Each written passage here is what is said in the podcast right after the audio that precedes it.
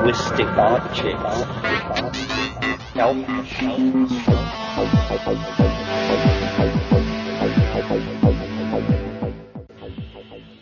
Greetings from Cyberdelic Space. This is Lorenzo, and I'm your host here in the Psychedelic Salon. So, uh, how are you doing today? If you're in the northern hemisphere, you're probably gearing up for summer.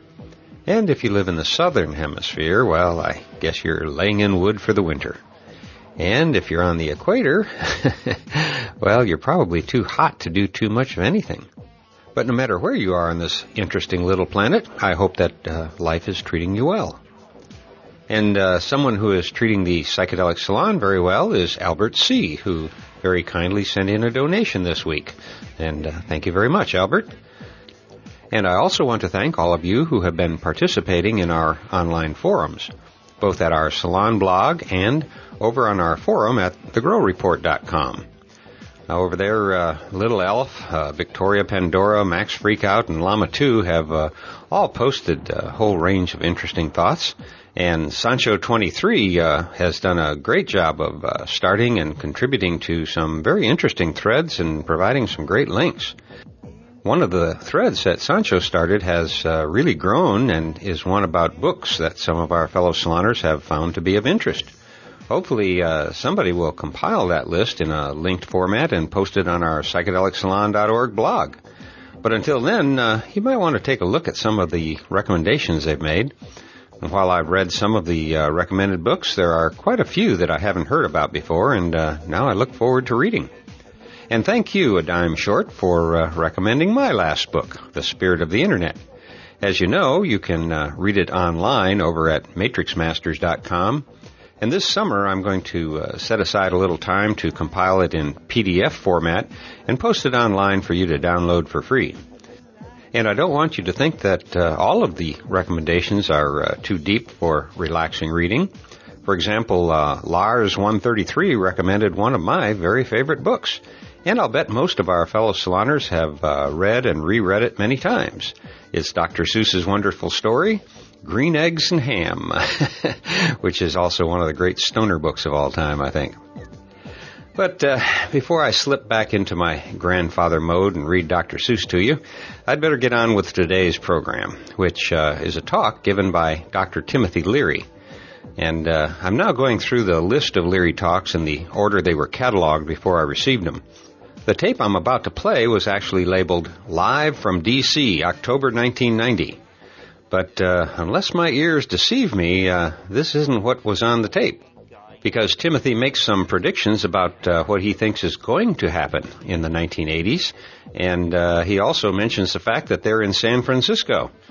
And on top of that, uh, this appears to be the second half of a radio broadcast. Maybe it was uh, the radio program that was live from DC 10 years later.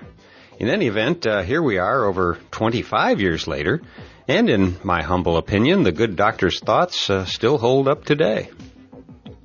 As I just said, today's talk begins with a radio announcer saying that he was about to play part two of this lecture. And then it uh, very abruptly begins with Dr. Leary uh, apparently in mid thought. Now, since the first part of this talk uh, hasn't been digitized yet, I almost decided not to play it. However, uh, after previewing it, uh, I found it quite compelling because uh, its main theme is about how important it is to turn over power to the youngest among us. I, for one, uh, am all in favor of limiting power of all kinds to uh, everyone that's uh, under 30.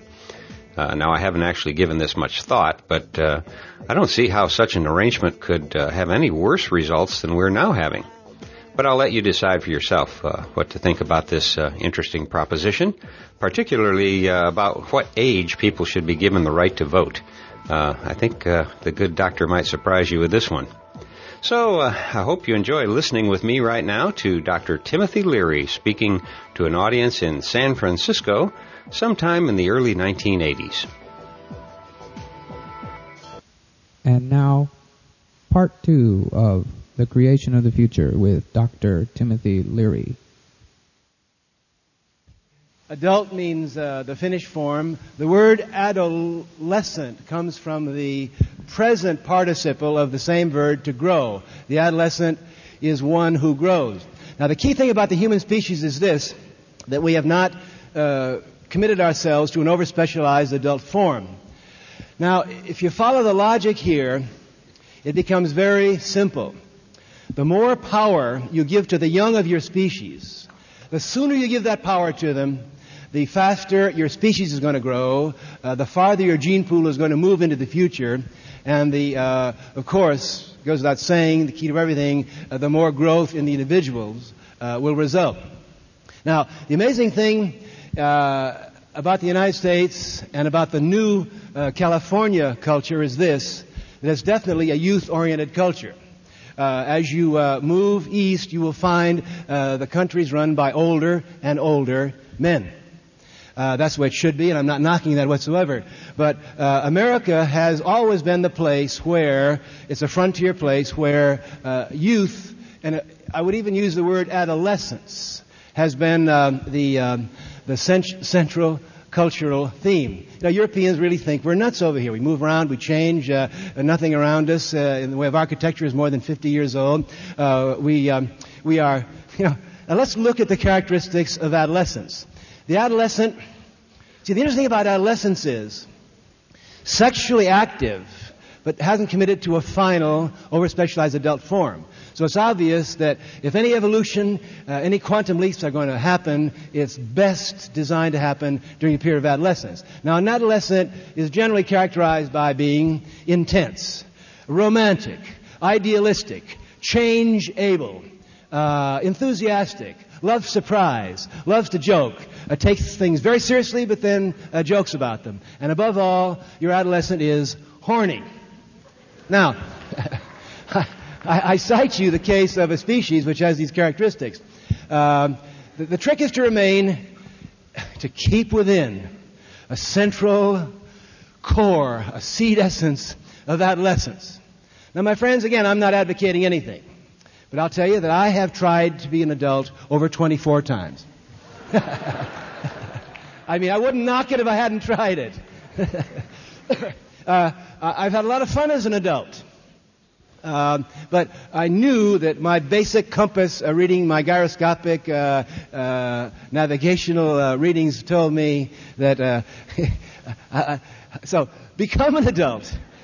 Matter of fact, you can be a swell adult if you know you're just passing through. It's a temporary gig. because the definition of adult, of course, someone who is uptight and takes things seriously. So, um, um, matter of fact, uh, you can dress up like an adult and you can go into the adult hive and uh, you can play that with more success because uh, uh they really take it so seriously and they can't move or change.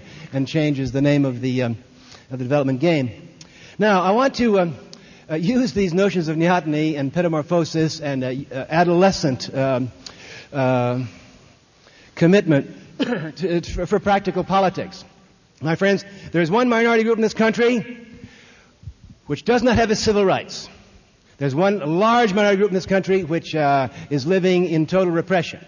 Now, the reason that this large and tremendously important uh, minority group is kept uh, without the ballot and without civil rights, the, the, adults who run the hive use the same line that they've used before. They used it to the, to the Catholic, Irish Catholics uh, in, in, Ireland and England. They used it to the blacks uh, until recently in this country. They used it against women. Uh, you're not ready to handle adult responsibility.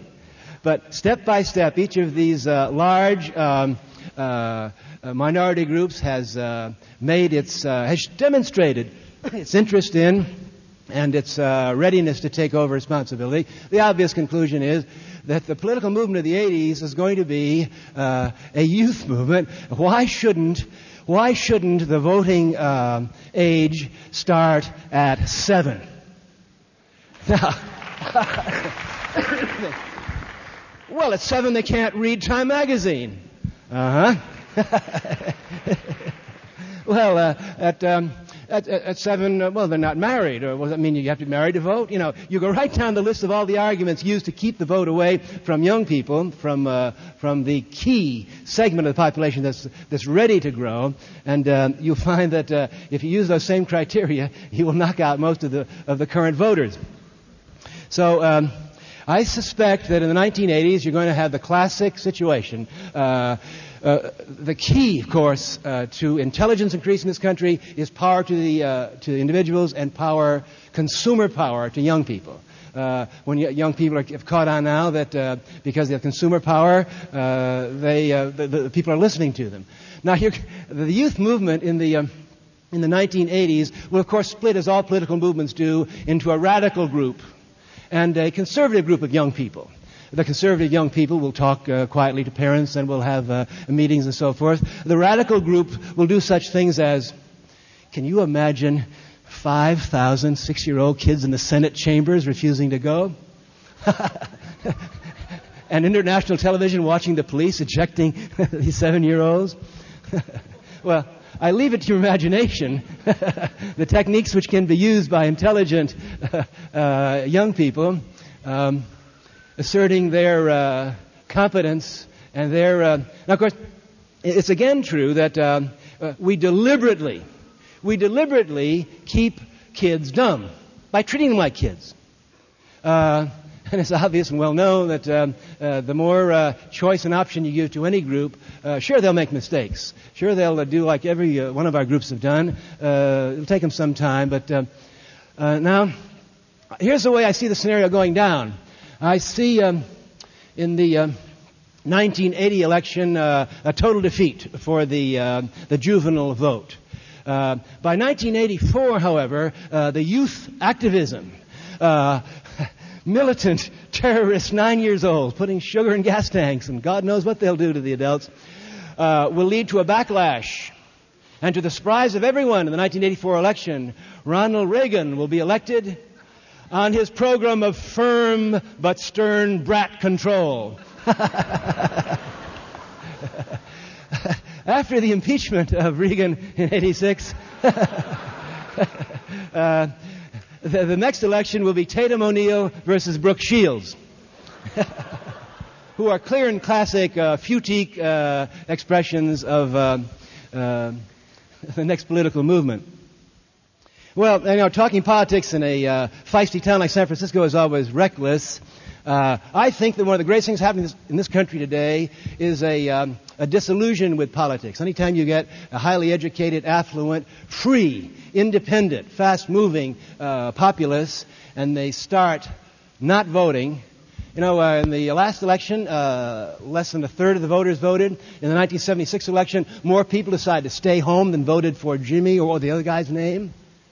What does that mean? It means that more people in 1976, the 200th year of our republic, decided they had more important things to do that day uh, for their own personal growth, uh, to make some money, to uh, keep their own rally going, to do something for a loved one or a friend, uh, than to go to a polling booth under the illusion that voting for Jimmy or Jerry was going to change anything.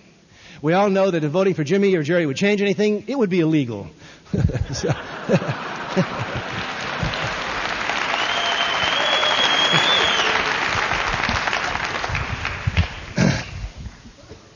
Um, pardon? Yeah, well, um, uh, we're at a moment now where, um, uh, you know, all the polls show that American people have no confidence in the great bureaucracies. They have these ballots say 17% of the American people like the Democratic Party, 11% have any confidence in the Republican Party, 12% for big labor, 12% for big government. Matter of fact, it turns out that uh, Doctors and bankers at 18% are our most uh, respected institutions because you have a 50-50 chance of getting quaaludes or, uh, or cashing a check. I don't know what that means, but... um,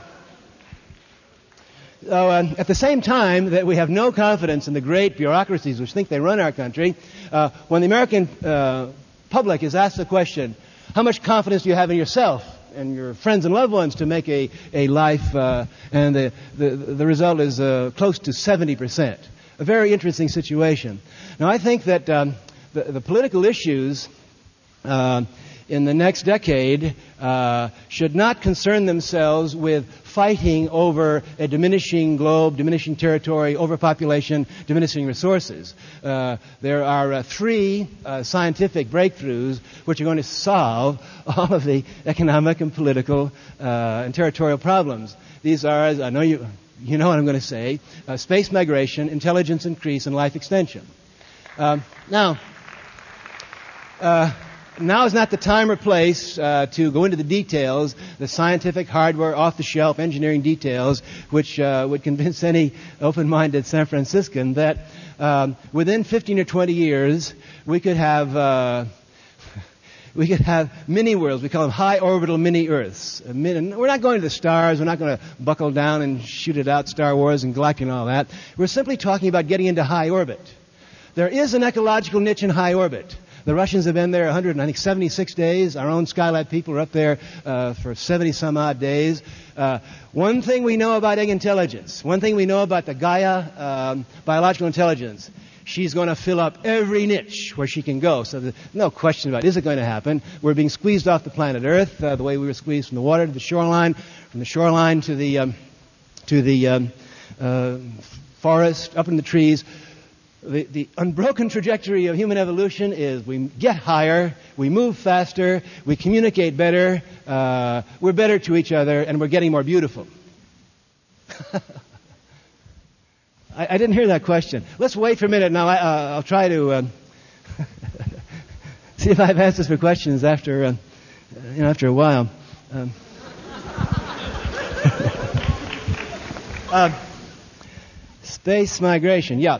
The, the key to space migration, intelligence increase, and life extension is genetic. And when the time is, see, these things don't operate uh, separately. When it's time for us to leave the water, we had, we had to develop at one flash, uh, literally hundreds of thousands of new technologies and neurotechnologies. And I want to tell you that the same dialogue, the same debate, uh, the same genetic issues and politics have been going on step by step as we move from unicellular form up to the uh, present. I, and I, think it's important that we be able to feel in our own nervous systems that, that evolution has always involved people like us getting together as we are tonight, you know, figuring out where we came from and who's slowing us down and what are the, what's the factual evidence as to how fast and where we can move.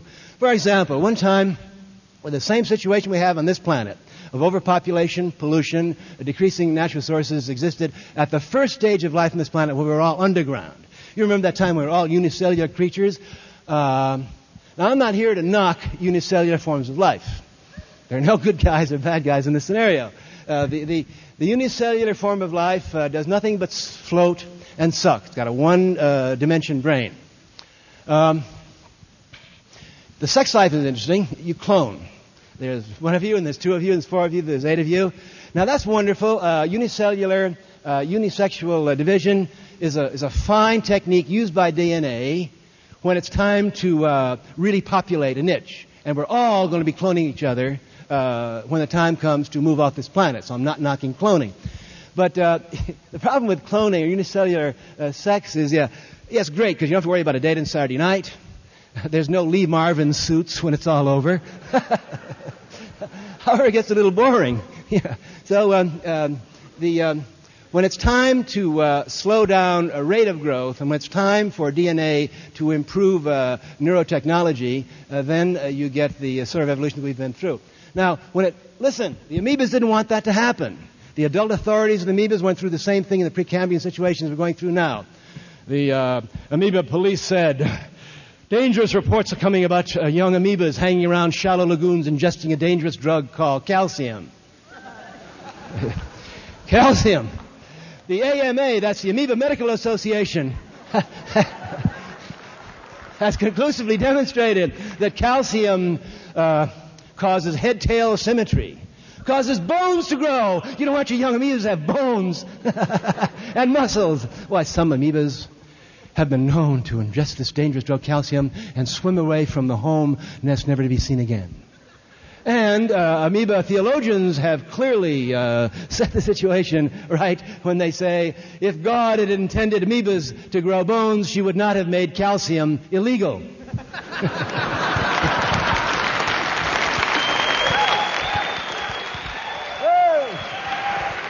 Now, I don't have to tell a sophisticated crowd like this uh, how we went from uh, calcium ingestion uh, to uh, oxygen sniffing and up the chain of biochemical intelligence. the whole thing is genetic. Listen, we're not going to move into space because some male macho militarists in the Pentagon or the KGB think it's time to, to move guns up there. They, eh, sperm intelligence is great. Sperm intelligence moves out and establishes the, uh, uh, the first niches and so forth. Uh, every species, every tribe, every gene pool. Oh, at this moment, I must pay tribute to a very honored guest tonight, Robert Anton Wilson and Arlen Wilson. Stand up. Yeah. Arlen. One of the great heroes of our time. Author of Illuminatus, Cosmic Trigger, The Universe Next Door.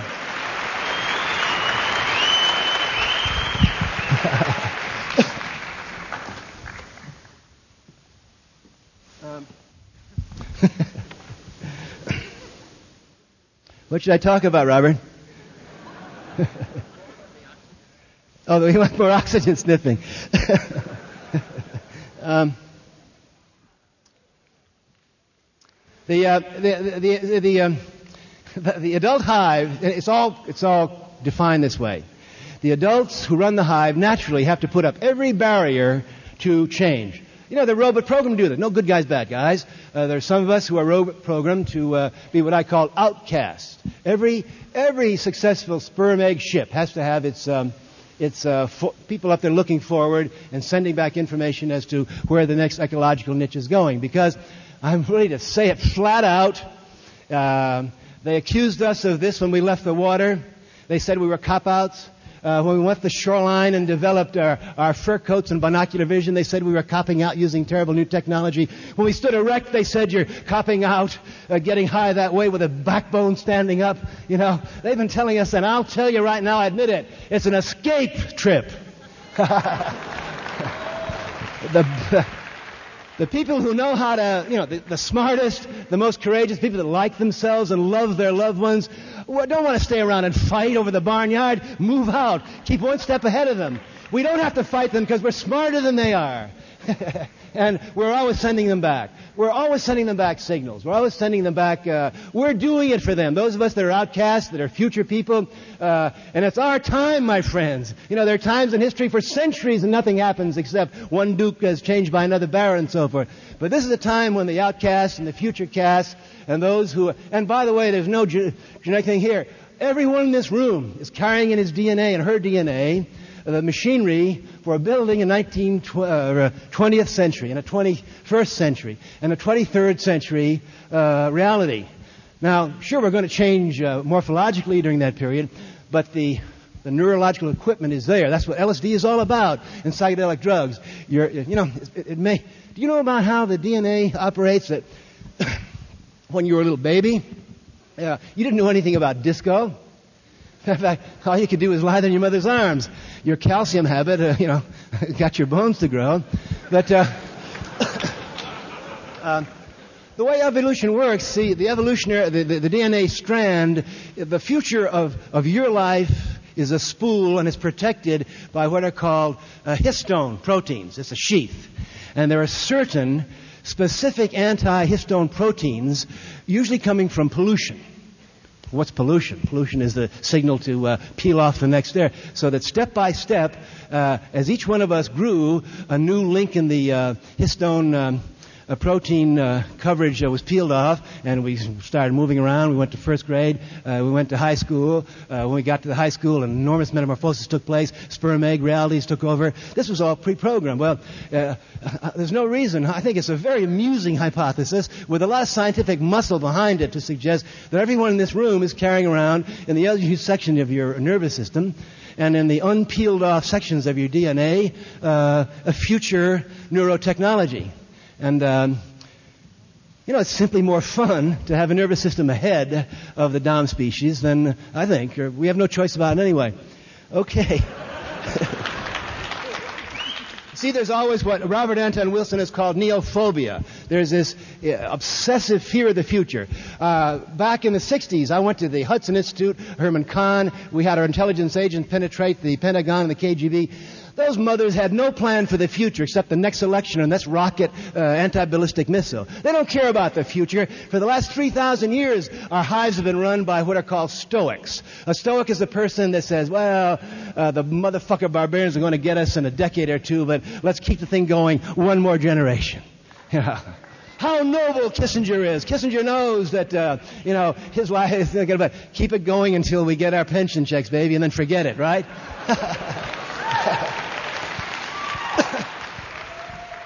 well, we're coming, we're coming to the point where we realize that, uh, you know, the future belongs to those who see the future. The only interesting thing to do is to start building the future because nobody knows. They don't have a clue. So that uh, those of us that uh, are here tonight can uh, begin thinking about uh, creating, and I don't mean, uh, you know, better supermarkets. It's genetics. Okay, space migration, genetics. We're not going to go into space because uh, the aerospace companies uh, want us to go there. We're not going to go into space because, sure, we can bring down solar satellite power energy. We could totally solve the energy problems of this planet uh, within 10 or 15 years. Of course, the Arabs don't like that. PG&E doesn't like that. but uh, uh, we're not going to do this for PG&E. We're not going to do it for the Pentagon. We're not going to do it for uh, satellite uh, communication. we're not going to do it for the acrobatic male macho astronauts. Uh, we're going to move into high orbit when the women of the Sun Belt in America realize that it's time to move. It's always been that way. The first wave is always male macho. The the um, the Greek astronauts of Homer, you know, uh, the wine dark sea and all that stuff. They were fighting and raping in the Homeric days, but the real issue didn't come until the uh, ships went with the with the children and the grandmothers and the uh, till the big great egg ship moves. And the egg ship's going to move when it's time to move. Um, the uh, same thing is true. in this country was uh, an interesting thing, you know. One of the greatest genetic experiments in the history of our planet occurred in the last uh, 400 years. South America and North America. Now, South America was um, built up, invaded and built up by men sent from Madrid and from Lisbon, speaking Spanish and Portuguese. And they didn't go over there to start new lifestyles or to uh, have a frontier of uh, growth or to have individual uh, new lifestyles developed. They went over there to get the gold, to build the cathedrals in Toledo. They went back over there to preach their religion, their uh, monotheistic religion to the natives. The key to the South American experiment was they didn't bring the women. It was not an egg of wisdom. It was a sperm adventure. And the, the, the, uh, the heritage of that still exists today. Now, on the North American continent, you know, it was dissonant, dissident species groups. It was William Penn and the uh, Mrs. Penn and the Quakers who were kicked out of England. They, they were wild, hippy dippy uh, spiritualists. They came to Pennsylvania. Um, the Pilgrim Mothers and Fathers were out, you know, they, they, against the Church of England. They went to Holland. They were persecuted. They exiled. Uh, they, the history of this uh, movement westward has been, uh, uh, sure, when we came west, it was the male macho John Wayne shooting them up and all that. But nothing happens that way. Uh, nothing happens until um, the uh, great egg ship moves westward. So space migration is going to happen. It's going to happen quickly when the women understand that the best place to make love is in zero or multiple gravity. that the uh, best place to raise children is uh, in a place where you're surrounded, you're interacting with people who share your particular vision. Because the key, and this is what they don't like about space migration, uh, the civilian aspect of it. See, the real political scandal right now is this. That in the last, what is it, five or six months, Robert, the Carter administration has for the first time instituted the military control of NASA. They're cutting down on all those civilian flights on the shuttle. Uh, about two years ago, they said that high school kids could, for a small amount of money, send up their experiment. No more of that, my friends. It's, uh, NASA's now being run by Pentagon people. I mean, that's, um, uh, yeah, they don't want, uh, uh, dissidents. They don't want uh, egg wisdom uh, to uh, occupy this psychological niche. Um, hijack a starship. well, when the Jefferson airplane changed its name, that was the sign it was going to happen.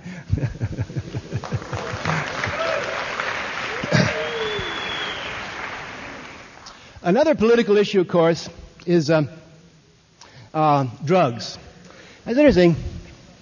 Um, the drug issue was always there. It's the one thing that none of the politicians will talk about. I would say that in, you wonder why people are disillusioned with their government. You know, talking about Proposition 13.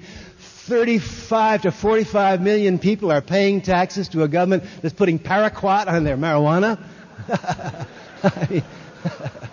uh, the real scandal about drugs, and we've known it, everyone's realized that for a decade, is that uh, drug research is just beginning, that they are in the laboratories and in the uh, experimental um, uh, rooms uh, in Basel, Switzerland, as well as in this country.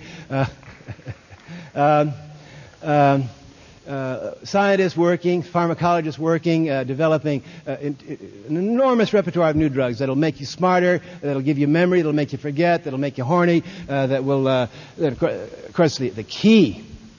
Yeah, I don't, know if, I don't know if I told you this, but um, I had about three interviews on television before I came out here.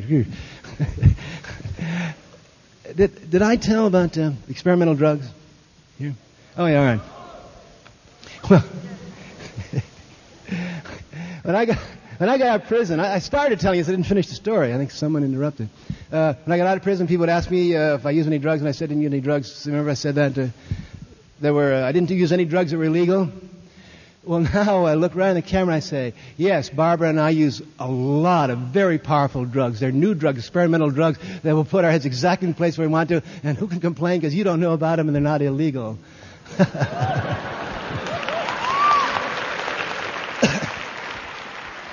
I think it's a scandal that uh, our uh, government, forget the government, just there, is stopping research on uh, um, uh, neurological and neurotransmitter drugs that can uh, give the American people the option of putting their brain exactly in the kind of area of intelligence and of mood. There's simply no excuse for any American to have his or her head where he do, or she doesn't want it to be.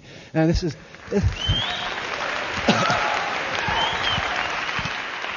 I see we all know that. We were saying that in the 60s, but now it's kind of cliche to say it. But still, it hasn't happened.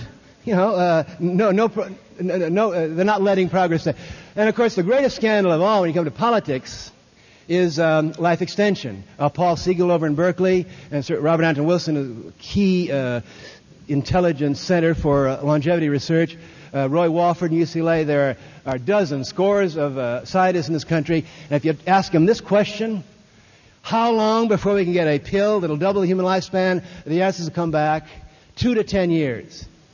Uh, uh, how is it going to happen? This is the interesting thing. There are eight different scientific scenarios suggested by top university uh, scientists. And these are not off the wall people because the off the wall people already know it. I'm talking about I'm talking about respectable hive people. yeah, yeah. you know, full-fledged 10-year casts of engineers. Yeah, they'll say two to ten years we can have a pill that'll double your, uh, your lifespan. And how? Eight different ways. Uh, immunology. Maybe that uh, it's our immune systems that we that maybe aging and death is simply because our cells don't recognize our own cells. Uh, our cells don't love us that much, and they simply don't keep us immune. There's another theory that it's uh, the genetic uh, RNA, uh, DNA, uh, antihistone protein approach. Paul Segall has been keeping rats um, more than, what, double their lifespan in Berkeley using, using um, diet which means chemicals. And I'm using, I just heard, maybe, maybe you can confirm this, Robert. I was told, uh, I think Saul Kent told Jay Levy that they got a new drug that may be the drug maybe the drug that will produce rejuvenation and longevity. and it's like a first cousin of lysergic acid.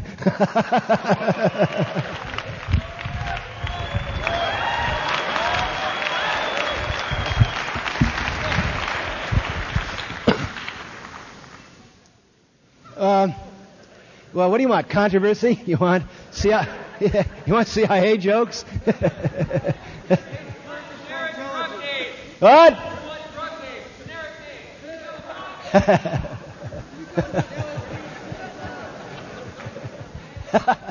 Come on, louder. hey.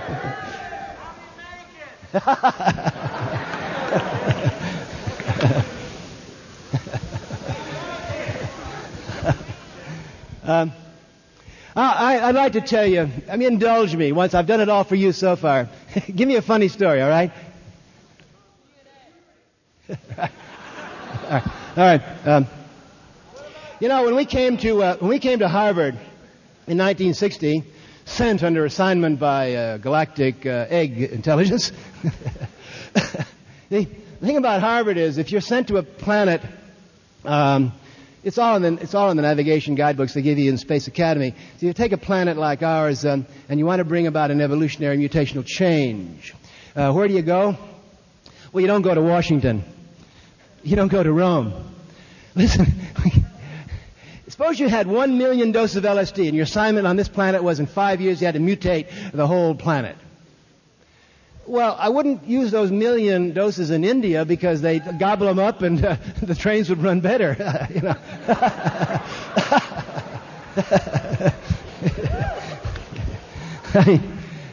They did have uh, LSD um, in that, you know, that uh, ergot of rye uh, scandal uh, when the bread in France, and they all began jumping out of, um, jumping out of, uh, of the church windows. That's pr- premature post-terrestrial activity. the, the, key to getting high is uh, that you are uh, transcending gravity. No accident. These, these cliches, these uh, uh folk myths. Now, why say getting high? Well, that's no accident. Uh, the, uh, as I say, the trajectory of intelligence is um, that we're getting higher. The smarter you are, the higher you want to be. That's obvious. Um, not, you know, not sort of going out, out, out all the time. Uh, the key to uh, neurological navigation is to be able to voyage into exactly the, the circuits of your brain that you want to be, exactly when you want to be there, and with whom you want to be there. so, um, but anyway, when we came to Harvard in 1960, the psychotropic drugs and their effects have been known for centuries, for millennia, for thousands of years whenever an empire got to a point when uh, they conquered everything, there's no more barnyard terrestrial games to play, uh, then uh, the, new, the, the, next wave comes in. If you control everything out there, if you control the army, the navy, the air force, the chariots, and all that, uh, what do you want to do? Well, inevitably, in these great empires in the past, in China, the Mongol emperors in India, uh, throughout the Middle East, uh, uh, they started making inward voyages using the obvious locomotion for neurological um, uh, voyaging. So that the fact that drugs could change your mind, that drugs could enhance beauty and uh, eroticism, and that uh, uh, could broaden your mind, has been known for, for thousands of years. When we went to Harvard, for example, there were over 1,500 scientific reports on LSD alone. But the problem was that uh, these reports did not tell anything about what had happened because the doctors the psychiatrists who gave these experiments gave the drug to other people. Now, of course, it's no accident that all the LSD research that preceded our arrival at Harvard was sponsored by an organization who has made possible our being here tonight. I refer, of course, to the CIA. in the 1950s, when most of us were, uh, you know, uh, uh, listening to Elvis and Neil Sedaka and, uh, you know, and uh, Eisenhower and whatever, uh, there was one boom of consumerism in the 50s that was fantastic. You know, automobiles. Every working woman and man in the country got an automobile with a driver's seat and accelerators and shifting gears and transmission. And Europeans say, you can't do that. You can't let the working man and woman have an, a self mover, put, putting them in the driver's seat. Well, if you do that, the kids will get in the driver's seat. You know where they'll go and what they'll do. So all this 50s consumerism, there was one group of Americans who were not indulging themselves. I refer, of course, to our friends in the CIA who were sending their agents up the Amazon uh, headwaters, uh, through uh, South Africa, through, uh, through South Seas. There was not one root or vine or mushroom or nut or vegetable in the world they didn't bring into their laboratories to figure out how they could fuck our heads up with it. they were going to drop it in the water supply of Russia. That was the scenario. Remember that? well, when we came to Harvard, see, there was a lot of research done, but Um, it wasn't time until the 1960s when the consumerism of the 50s, uh, the average American uh, young person had an automobile, knew how to move their body around, knew their, you know, in a car. So the next step of, uh, of uh, body consumerism and brain consumerism, uh, uh, we didn't do anything. It was time for that to happen. It's always happened in times when the species is about to move out. So, um, of course. Um, the key to the 60s, as, as we see it now, was it was a period of self-discovery, of uh, uh, self-indulgence, and a refusal to accept the adult hive uh, over-specialized models. Um, the uh, I remember when we first came to Harvard. Um, there was a man named Dr. Max Rinkel. Has anyone here ever heard that name? Yeah.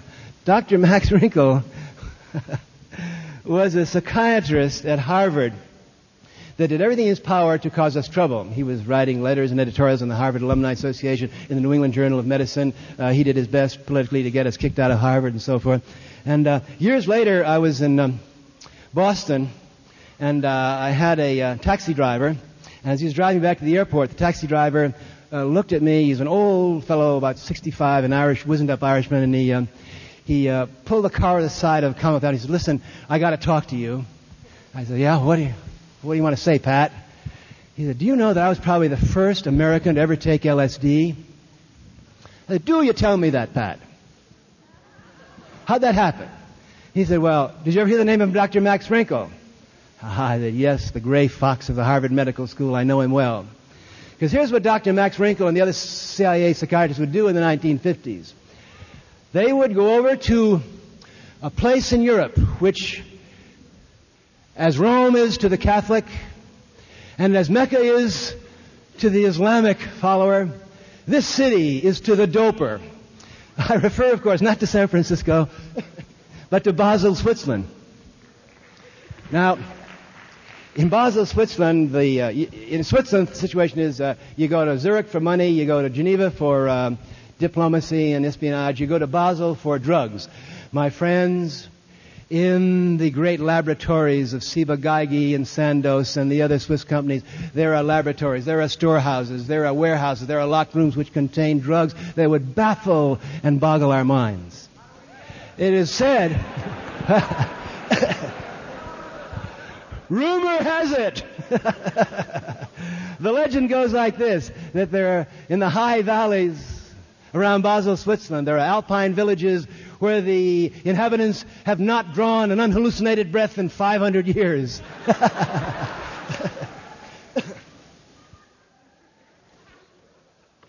However, uh, until the 1960s, with this mass neoteny revolt of the larvals and the sexually uh, activated pre-adults. Uh, until that time, uh, drugs which changed the mind were always the province of the Sultan, uh, the Duke, the uh, opium aristocrats of Europe, the Hashishin clubs, uh, all those titled English poets from Oxford and Cambridge who would have their laudanum and so forth. It was always something that um, you didn't want the working class to know about. You didn't want the working class to know there's a way to satisfy yourself, a way to indulge yourself that didn't require trucking off to the steel mill or doing what you know. Why? the, the last gasp of the adult authority happened the um, year, actually, that we started our research at Harvard. It's almost no accident, the precision of how these things operate. The last gasp of the adult authority in the United States came in the inauguration of President John Kennedy in 1960 when he said, do you believe this? He said, ask not what the hive can do for you, but what you can do for the hive. 2,000 years of Judeo-Christian ethic, of suffering. Uh, you're fucked. You're not supposed to have a good time. What do you think? It's a pleasure trip? You did something wrong. You don't know what it is, but you're cursed forever. Uh, maybe if you play ball, keep cool, don't cause any trouble, work hard. Maybe we'll ship your sperm and egg supply to a, another place.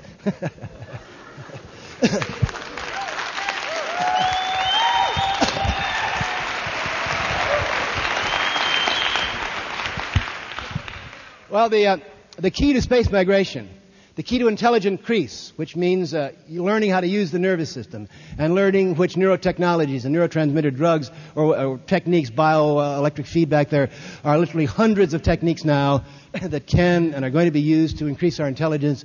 No, I don't mean the intelligence measured on tests by middle class intellectuals, you know, with pen and paper. I mean intelligence in the sense of uh, getting uh, control of your own brain, uh, getting control of your own reality, and um, uh, using the equipment that we have. The uh, the key to um, everything that I've said tonight, the key uh, to everything that I've done throughout my life, and I'm sure this is true of almost everyone uh, in this room. Slowly, step by step, we've had to overthrow 2,000 years of this heritage that somehow we're wrong and that we're not good people and we're not lovable people, you know, so forth. Step by step, like undoing buildings, we had to uncarpenter our way through this. So everything that we're talking about tonight has to do with basically, basically, liking yourself and taking responsibility for uh, your own situation. I know this, there are thousands, thousands of people and hundreds of uh, teachers that are going around preaching self-actualization. And this, I mean, whatever level you want to get it, great. But I'm talking not about being a better middle class robot. I'm talking about the tradition I'm talking about the tradition that we have going in this room tonight, which has gone back for thousands of years, which has probably gone back as long as history of, of, of biological species on the planet has gone, of uh, self-actualized species, self-actualized castes, getting to a certain point where they say, listen, we've got to do it. This young man that said to me, when are they going to come? Well, listen, I'm sure you, you're with me. If that UFO came down here right now with its platinum golden staircase and they came down and they said, you want to come? I'm sure I'd go, you'd go, we'd all go. However, there's one easy, mo- uh, one uneasy thought I have. It sounds to me that the UFO, higher intelligence coming down here, may be just another uh, soporific, uh, sedative, cargo cult, messianic theory that someone up there is going to do something for us. It may, it may turn out that the thing's been planned. Yeah, there is a species of higher intelligence that zaps around from planet to planet and comes down to make blockbusting movies. it may, there may be, there may be one planet where people are, are running around the, the galaxy, you know, uh, turning people on and, and activating and so forth. But maybe it's us.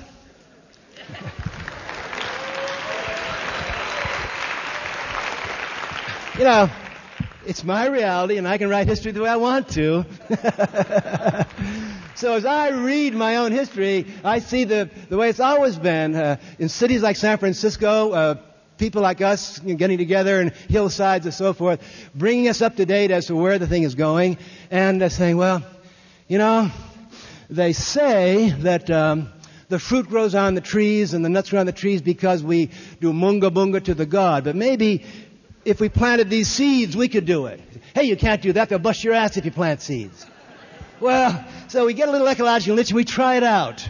And sure, lo and behold, agriculture, because some intelligent, probably women, but men and women back there had the guts to go against the priesthood at the time and say it's not munga bunga up there, it's groping human intelligence, trusting, taking risks to do it. The first uh, people who used fire, you know, Prometheus, they, they gave him a 30 year sentence. for discovering fire. Well, it's another male macho trick. Uh, I think fire was probably um, invented by um, a woman or a man that loved a woman, sitting around watching, saying, well, you know, we can take, we have to wait for the lightning to come. It's not Jove up there doing it. We can use that brand. Uh, we can cook with it. Uh, we can fashion, we can be warm with it. We can keep the light going in the night. We can have parties all night in the cave. we can make beautiful works of art with that on the walls. Yeah. Took guts to do that. Greek. Listen, the old uh, histories of the religions, they're not screwing around. They busted Prometheus for doing what we're doing tonight. Uh, the, do the conquest of disease. Robert Anton Wilson has written over and over again about our friend Semmelweis, who was uh, busted and driven into insanity because he said that uh, you should wash your hands before you delivered a baby. Well, you weren't going to tell the AMA of Vienna, who, you know, in those days a surgeon was known because he smelled of pus. you weren't going to tell them they had to wash their hands like a peasant. uh, so, uh, it's a long tradition of, uh, we, listen, we don't want to run anyone's country. We don't take anything away from anybody. We're, uh, but uh, there is a tradition of, um, of uh, people who have confidence. See, like, I'm personally insulted that it rains on Barbara and I and we want to play tennis. What are we, inchoate, primitive savages? We can't control the weather? I'm insulted to have to be down here in a one gravity planet, a swamp like a slug uh, down here 4,000 miles creeping around the bottom of an atmosphere well. I'm a high flying creature. Barbara's higher than I am. it's an insult that we, uh, 75% of my energy and yours goes into walking, lifting. Look at this building. It's all set up to fight gravity. Well, it's an insult to be trapped in this prison planet. Cloning. I told you DNA is going to be the big political issue in the future. Cloning. See, when we're talking about taboos, my friends, it's our professional job to lead some hive members to the door, says taboo. Say, let's peek around, look at it. Huh? Yeah. Show me a taboo, and I'm interested in. Yeah.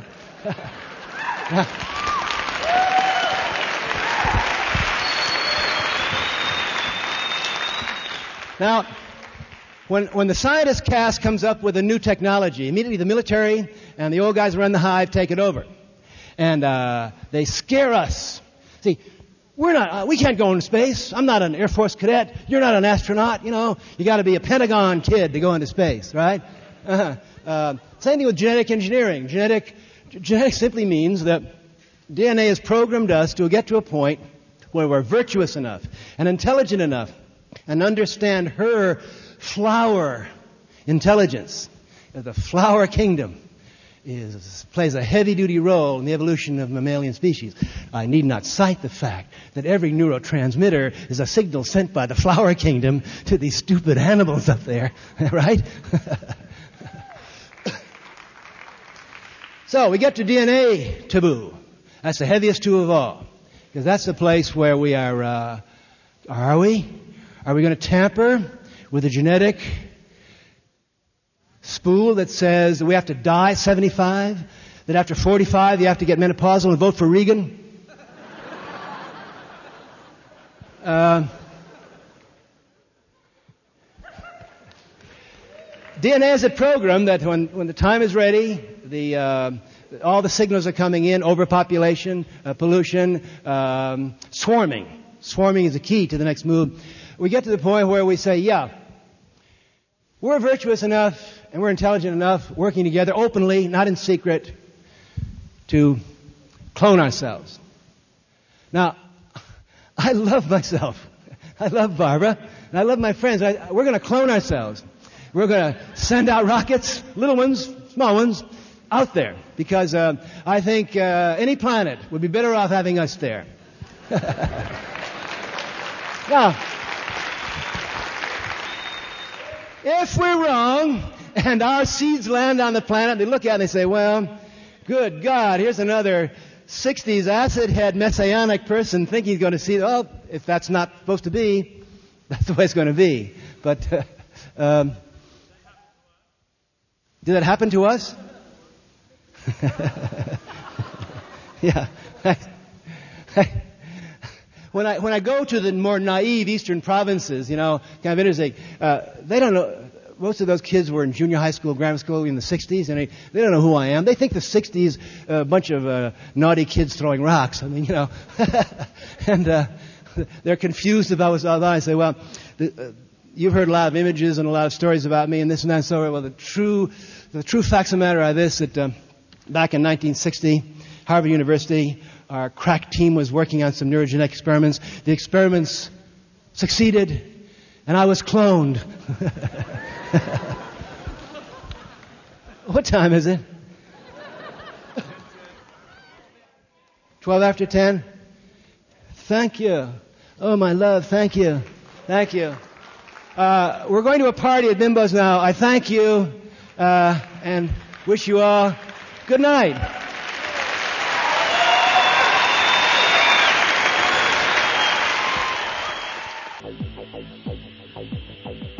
You're listening to the Psychedelic Salon, where people are changing their lives one thought at a time. I really love this talk, uh, I have to admit it. When he said that uh, he believed that the voting age should be lowered to seven, I really cracked up. Finally, I understood why uh, the old white men who run this country thought that uh, Timothy Leary was the most dangerous man alive. And he had a great sense of humor as well. Uh, so far, I guess I, I have to vote for Terence McKenna as the most serious and well spoken from a philosophical point of view, but Dr. Leary sure is a lot of fun to listen to. Uh, even though his message is quite serious, his good humored Irish nature still comes through after all this time. Of course, uh, his prediction of having high orbiting mini worlds in 15 to 20 years wasn't very close to the mark. And I'm afraid that uh, even in the long term, we aren't going to see human migration off this planet.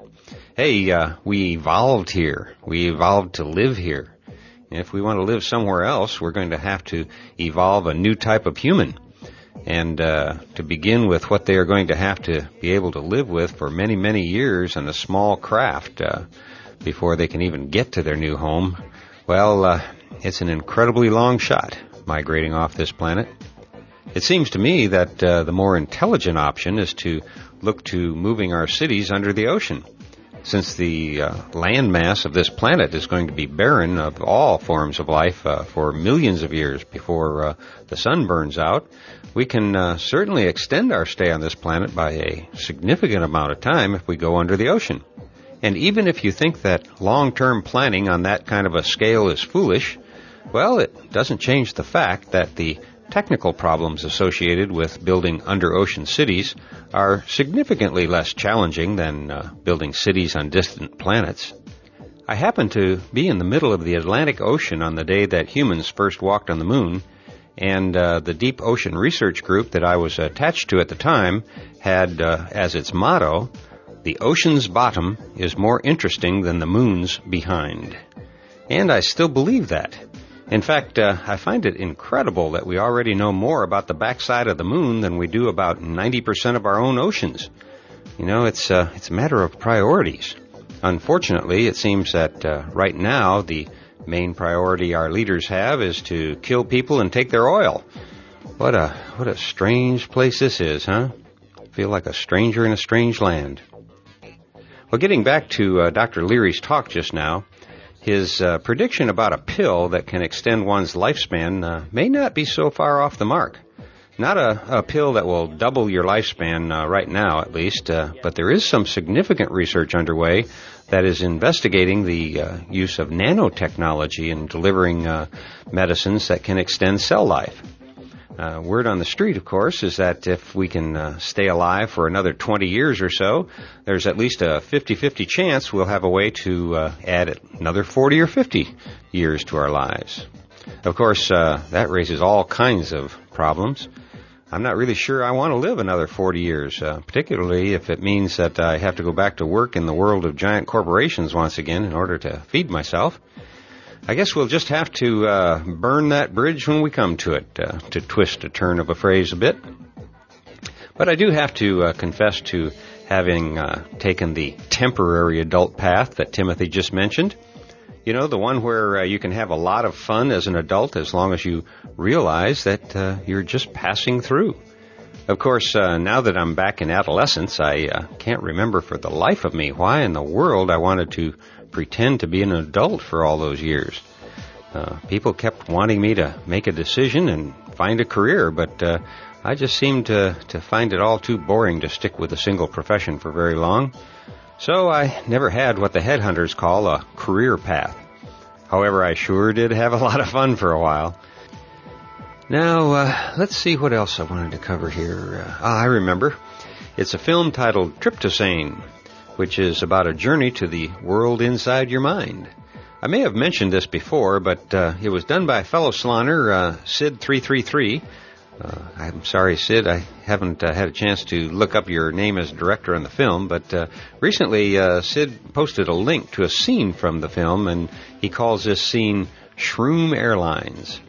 And you can find the link and more information about what appears to me to be a very informative and entertaining film in the uh, comment section under a post titled The Forbidden Fruit of My Passions. Uh, you might want to check it out if you have the time.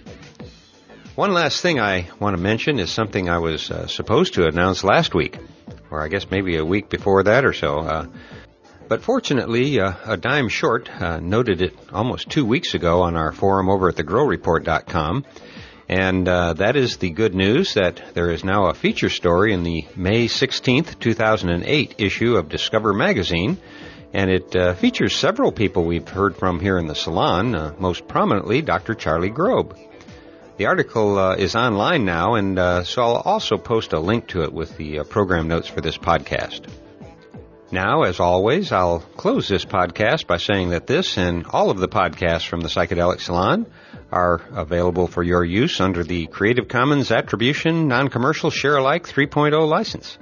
And if you have any questions about that, just click the Creative Commons link at the bottom of the Psychedelic Salon webpage at psychedelicsalon.org, which is uh, where you can also find the program notes for these podcasts.